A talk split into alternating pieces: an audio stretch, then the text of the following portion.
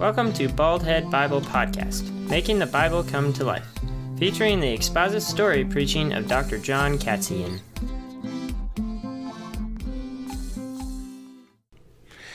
I wonder what it was like for Jesus to wake up every day during the final week of his life.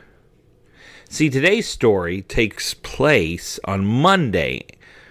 And I wonder if he woke up that Monday thinking, I am excited because in six more days I will have accomplished the great goal of my life and ministry. Or, or did he take in every experience, every day, with a feeling like, this is the last time I'll experience this as a human. I need to enjoy it. The last time I drink water, the last time I eat a bagel or eat hummus, or the last time I smell fresh air. Or did he think this was the last time I would experience this as a human, instead think, yes, I can't wait for that glorified body? to be reunited with my Father and the Holy Spirit. Let's get going. Let's get this day over with so I can get on to the next day, so I can get on the next day, so I can get on to my final glory and be back with my Father. I wonder. Well, on this Monday, though, I do know Jesus woke up early. And he woke up early because he had a lot to do that day. Now, he was in a town called Bethany, about two miles from Jerusalem. He had enjoyed the fellowship of Lazarus, Mary, and Martha the night before, and he had also enjoyed the fellowship of the twelve disciples and maybe spent some time with his three best, best friends, John, Peter, and James. And as they went off to sleep that Sunday night, Monday morning, Jesus probably spent time communing with the Father praying long hours, praying long into the night, because that seems to be what he normally did. The Bible talks about in other passages, right? The hours Jesus would spend alone with the Father. Mark chapter 1, verse 35 talks about how very early in the morning, while it was still dark, he got up, went out, and made his way to a deserted place, and there he was praying. So the Bible records. And later on, the, the Bible says, immediately he made disciples get into the boat and go ahead of him to the other side, to Bethsaida, while he dismissed the crowd. And it says in Matthew 6, verse 46, after he said goodbye to them, he went away to the mountain to pray. Luke chapter 5, verse 16, it says, He often withdrew to deserted places and prayed.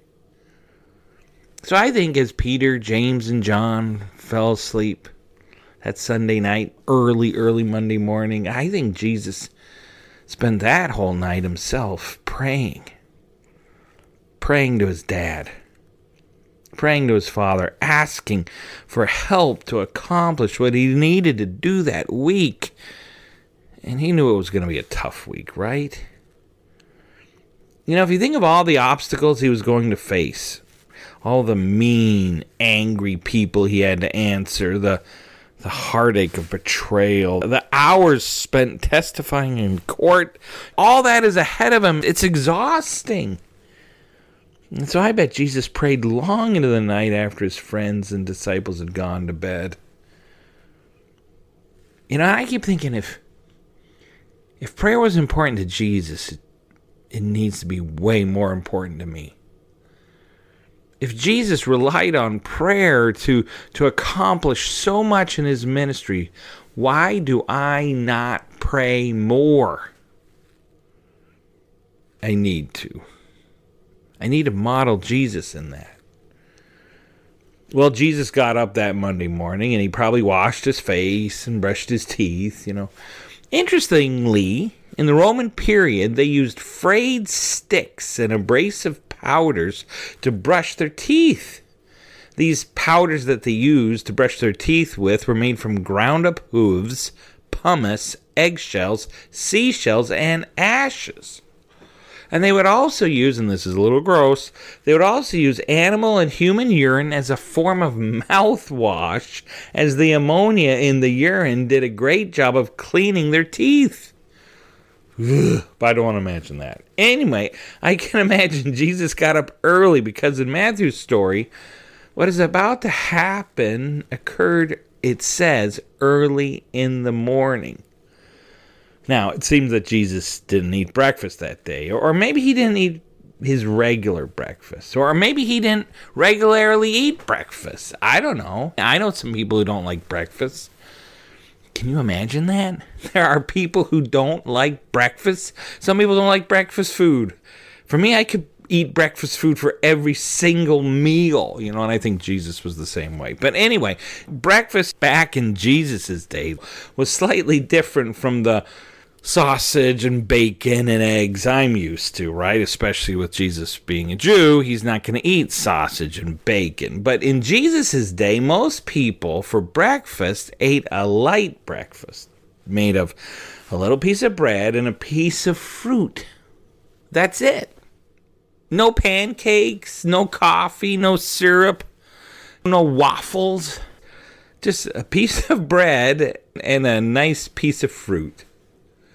I'm sure they were way slimmer than me. Anyway, that is what he ate for breakfast. And on this day, it seems that they got up early enough that Jesus didn't even get a chance to eat his bread or his fruit, and, and maybe he didn't even get a chance to have breakfast. Because on the way, okay, it's early in the morning, it's Monday morning, on the way to Jerusalem, Jesus sees a fig tree and he decides to go over and pluck a nice big fig and eat it. Now, I've had something called fig Newtons, but never an actual fig. See, figs, according to one authority that I looked up, taste like a mix between a strawberry, raisin, and date, all mixed together. Huh. I think that sounds pretty good. This website says underlining these flavors are notes of honey, flowers, and nuts. Hmm. Tastes like strawberry, raisin, and dates mixed in with honey, flowers, and nuts. That sounds awesome. I think I would love something that tastes like a fruit and nut all rolled into one. Well, Jesus walks over to this fig tree expecting to find a ripe, juicy, nutty, fruity tasting fig, right? That he could eat. It was common practice that you as a traveler could stop and eat and enjoy the fruit. So I just want to confirm Jesus was not walking up to someone's private fig tree and stealing a fig. No, it was a public one by the road, and all were free to enjoy. But sadly, when he got up there, this fig tree had no fruit. I imagine Jesus looked around at the limbs behind each leaf, but you know, there was none. No figs, zero, zilch. I wonder if Jesus then paused and sighed. You know, this tree had all the leaves of a ripe fig tree, but none of the fruit. It looked healthy. It had a lot of leaves and should be producing figs, but there were no figs. There was no fruit. And then Jesus ever the teacher, began to think that this fig tree is a perfect symbol of Israel. He can use this to teach the disciples right now about the terrible state Israel is in. His chosen people are just like this fig tree. You know, Jesus is thinking they had a large, awesome temple. They had a priestly class. They were doing all these sacrifices. They had all the leaves, all the trappings of following Yahweh, his father. They had all the luck of doing it right. It was a big, beautiful tree, and the Jewish people looked like they were a big, beautiful religion, but there was no fruit. This beautiful religion produced no spiritual fruit, none at all. And man, I hope that's not us. You know, I think this was a condemnation of Israel, but I also think it's a general condemnation to us today of hypocrisy. It's a condemnation by Jesus of anyone who looks one way on the outside, but inside they are completely another way. Jesus called out the Pharisees on their hypocrisy all the time. In fact, he called the Pharisees whited sepulchres later on in the book of Matthew. Matthew 23, verse 27 Woe to you, scribes and Pharisees, hypocrites! You are like whitewashed tombs, which appear beautiful on the outside, just like this fig tree, but inside are full of the bones of the dead and every kind of impurity. Jesus consistently said that God would rather have your heart, your obedience, right, than some fake sacrifice.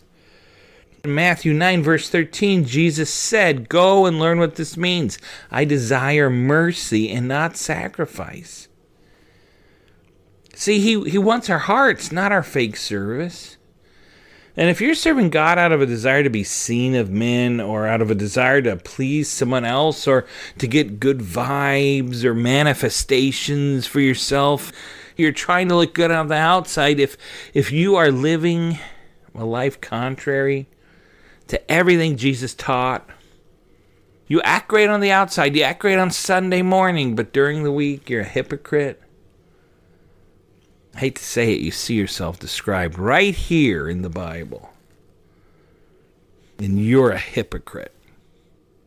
You're Judas. Man, I pray we check our spirit and make our calling and election sure. So Jesus looks at this tree and he thinks, Man, you look beautiful on the outside, but you produce no fruit. You are just like my people Israel. You are just like the Pharisees, hypocrites.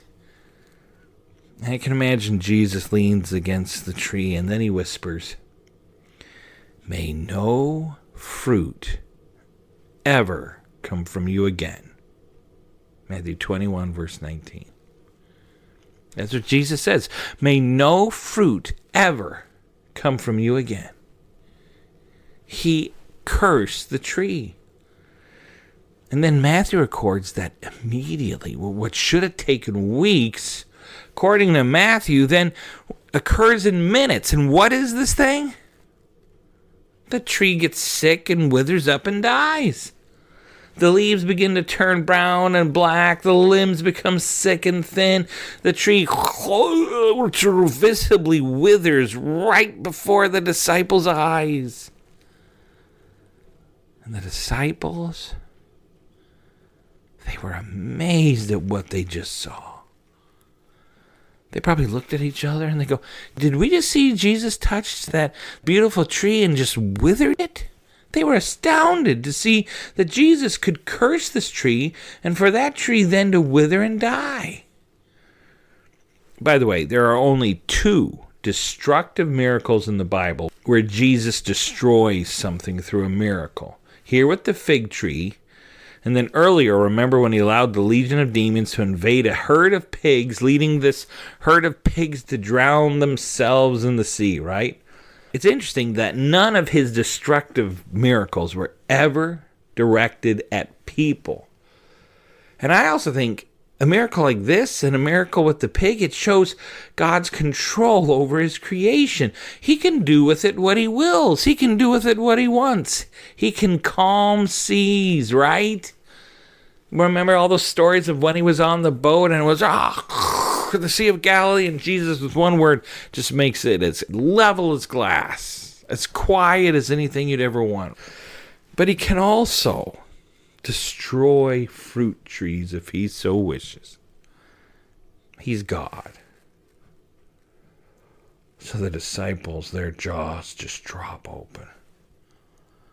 Their eyes get big. This was an amazing miracle. And then Jesus, I imagine, turning around, he sees their amazement. And then Jesus decides to take the symbolic condemnation of unbelieving Israel and hypocrisy in general, and he now turns it into a positive picture for the disciples. Because he says to the disciples that this miracle, though amazing, is nothing compared to the miracles they will be doing. He says in Matthew 21, verses 21 through 22, he says this Truly I tell you, right? He's just cursed the fig tree. And the disciples are amazed. And when Jesus looks at their amazement at, at, this miracle that Jesus did, Jesus then says to them, Truly I tell you, If you have faith and do not doubt, you will not only do what was done to the fig tree, but even if you tell this mountain, and he and he points up to the Mount of Olives that they're about to cross, right?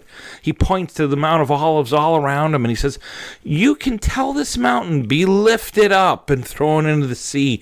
It will be done. And if you believe, you will receive whatever you ask for in prayer. What? I can tell a mountain to be cast into the sea. I can tell a mountain as large and as grand as the Mount of Olives to remove itself from the earth and be thrown into the sea. What? Imagine a disciple standing at the top of the Mount of Olives about to walk down towards Jerusalem, and then he hears these words from Jesus. If you have faith, Faith that Jesus is who he says he is. Faith that God is in control of my life. Faith that his will is perfect and good and that he loves me. And do not doubt. Do not doubt who Jesus says he is. Do not doubt the goodness of God. Do not doubt the beautiful heart of God. Then you will receive whatever you ask for in prayer. Notice Jesus says here, you have to pray. I have to ask God the Father in the name of Jesus for this thing I am believing in faith that the Father will provide. So I just want to say this is not a statement that says if I ask Jesus and believe, I'll receive it, that I'll get whatever I want. If I just believe it, I'll receive it. That is not what this verse is saying. Jesus cannot sin, so he can't give me anything that goes against his will for my life, right? And the Bible says we should not ask for things we want to just consume on our own lusts. James chapter 4 verses 2 through 3 says, "You desire and do not have, you murder and covet and cannot obtain. You fight and wage war, you do not have because you do not ask." You ask and don't receive because you ask with wrong motives so that you may spend it on your pleasures. So this is not name it and claim it. This isn't some name it and claim it type of event or even a type of verse, right? But it is a verse that should encourage you. If you're a believer in Jesus, if you're a follower of Him, this verse should encourage you to ask big, to dream big, to not have a small faith that only asks for small things, but to put your trust in Jesus, to put your faith that if it is in the Father's will, He will give it to you. You just have to ask in prayer. You have to have faith that God is who He says He is. You have to believe. You have to pray a believing prayer. You have to have a believing faith. And I also think this was an encouragement, uh, an encouragement to the disciples, and what I call a spiritual hack for their coming trials, right? Hey, as you go through this trial, here's spiritual hack number one Jesus knew the trials the disciples were about to go through. He could foresee what was going to happen post resurrection, right? And he knew the problems they were going to face. You know, he knew the metaphorical mountains they would need to climb and conquer. And he's teaching them how to face their problems. How? In faith, in the heart and might of Jesus, and in prayer. Pray to the Father in Jesus' name and ask. And don't be afraid. Pray in faith instead. Don't wonder about what to do next. Ask for help. Ask for direction from the Father. Ask in faith through prayer in Jesus' name. So I think after this object lesson with the tree and Jesus saying, Man, you guys can do greater things. If you ask, you will receive it. If you just pray in faith and follow me, I think after the disciples saw that, they, they walked on emboldened in their faith, right? Knowing they can perform amazing miracles just like their Savior Jesus. But I don't think all of them thought that. Sadly, I also think one of them thought, What a stupid trick. I wanted a fig. Why didn't he magically produce figs on the tree? I'm tired of this show. I'm tired of hanging with these losers. I think it's time to talk to the Pharisees and get me some real money. I think that Judas saw the miracle, and instead of being impressed, he was probably depressed he didn't get a fig. And instead of listening to the story of don't be a hypocrite, instead of seeing that symbolic representation of hypocrisy and that withered, ugly tree and thinking that's him. Judas is all good on the outside. He has all these leaves on the outside. He looks wonderful, but on the inside, he was corrupt. And instead of understanding how that symbol represents him, I think Judas ignored it all and just bitterly walked along even though outwardly he looked so happy. Well, the motley crew of disciples walked on, with some following their Jesus, right? With with with all eleven following their Jesus, but one being the hypocrite he was. Like I said, I think that symbolic lesson went right over his head. I hope we don't live like Judas I hope we don't miss the point, and I hope we walk in faith. Well, the disciples followed Jesus on this Monday morning.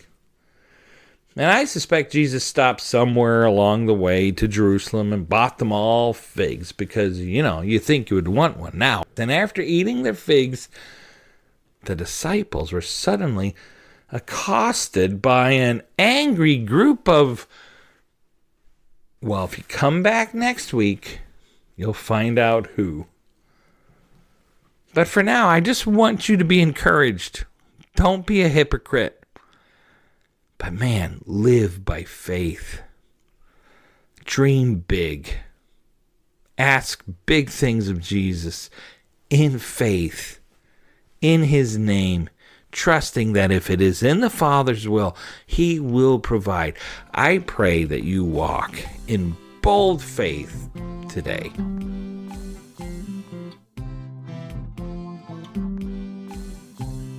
Thank you for listening to Baldhead Bible Podcast. If you have any questions or comments, we would love to hear from you. You can comment on our Facebook page or email us at baldheadbible at gmail.com. If you would like to support this podcast, please check out our Patreon page at www.patreon.com slash baldheadbible. Baldhead Bible Podcast, making the Bible come to life. New episodes added every week.